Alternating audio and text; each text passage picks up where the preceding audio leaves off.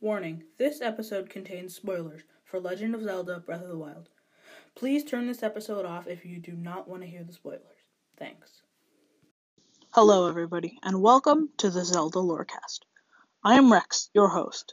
Today, we are going to be going over a general overview of Legend of Zelda Breath of the Wild, the latest game in the franchise. Hope you guys enjoy. Okay, let's start with the story. The story of the game is basically you wake up in the Shrine of Resurrection, then you go out and look at the view, and then you see the old man, and he'll give you a quest. You go do the four shrines, and he turns out he's actually the old king, the ghost of the king. And then you he gets you the power glider, and you glide off and go to Kakariko Village, where Impa's there. She'll give you quite a few quests. Go save the divine beasts and capture your memories. The memories you can do for a special bonus scene at the end of the credits when you when you beat the boss. I'll talk about that later. And if you do it, the cutscene's pretty dang cool.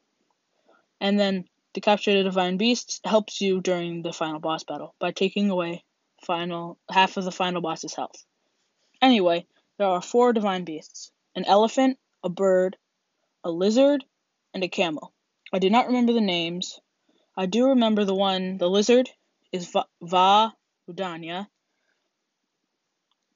The bird, I think, is Vah Medoh. And I forgot the other ones. I'll probably remember them as soon as I'm done recording. Anyway, so that's the main story quest. If you do beat those four bo- dungeons, there's a boss at the end. The bosses honestly aren't that hard. If you don't have good equipment, they may be more difficult, but in the end, after you discover their patterns and their weaknesses, you'll you'll get them real fast.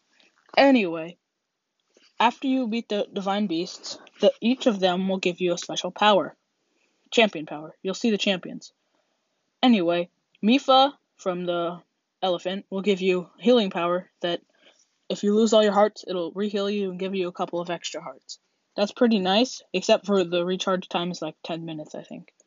Then, if you beat the camel, it'll give you Urbosa's Fury, which if you when you're doing a spin attack and tap Y, it'll send down lightning on your enemies. It's pretty good. Then there's Revali's Gale, which is probably one of the u- most useful ones, which allows you to fly very high up in the air, and the wind current stays there for a couple of seconds and then it disappears. And then there's Daruk's Protection, which is my favorite because I'm stuck at combat in the game, so it puts a shield around you that's invulnerable, but when it has three charges out of it. You get hit, it disappears. You get hit again, it disappears. You hit again, and then it recharges. Oh, by the way, Urbosa Fury also has three charges, and so does Revali's Gale. If these all had limited charges, you'd be super duper OP. And Mipha's Grace has one charge, because that's one of the mo- more useful things, but they make it really rare, I guess you could say. Anyway, there are also there's also a map that you have under Sheikah Slate, which I totally forgot to mention, which is your kind of like main hub device thing. You can teleport on it.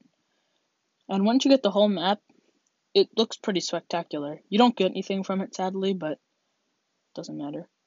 So, the map is comprised of a couple of regions. I don't remember them all. But, yeah, there's a lot of regions. I'll actually probably go over the regions later in the episode. Anyway, then there are things called shrines. These shrines are kind of like dungeons, but split into 120 tiny pieces. There are 120 of them. Each of them gives you a spirit orb at the end, which uh, will allow you to get more stamina and more heart containers. But we'll go over that later. The shrines are some of the funnest parts of the game, and sometimes they can be really annoying, and you're like, what do I do in this place? And you're like, I don't want to cheat, I want to go to Google. Hmm, and you get stuck on it for like the rest of your life. Anyway, now let's go over heart containers and stamina vessels. So if you get four spirit orbs from a shrine, go to a goddess statue. They're usually located in towns or in villages, and you, I think they're yeah, they're usually in towns or villages. If you go to one, you'll see it, go up to it, and pray. It'll ask you, do you want a heart container, which gives you another heart, or a stamina vessel, which gives you some more stamina? I usually try to get to heart containers first. Just get like I think about 10 or no, 13. I get try to get 13 heart containers then I start stacking up on stamina. Now to go over with the master sword. I know this is kind of out of order, totally. I know that. But this is just what I'm what I'm thinking of as I record. Anyway, the Master Sword is hidden in the Lost Woods, which is above the I forgot the name of the stable, but it's above a stable. You you have to go through the Lost Woods, which is quite hard to navigate because if you walk too far, the mist will bring you back to where you started. The Master Sword takes uh, 13 hearts to unlock. If you don't have not enough, that much, you'll die. But the Master Sword, once you get it, does 30 damage normally, or has 30 damage power something, blah blah blah. And if if you're in the Hyrule Castle, it does 60.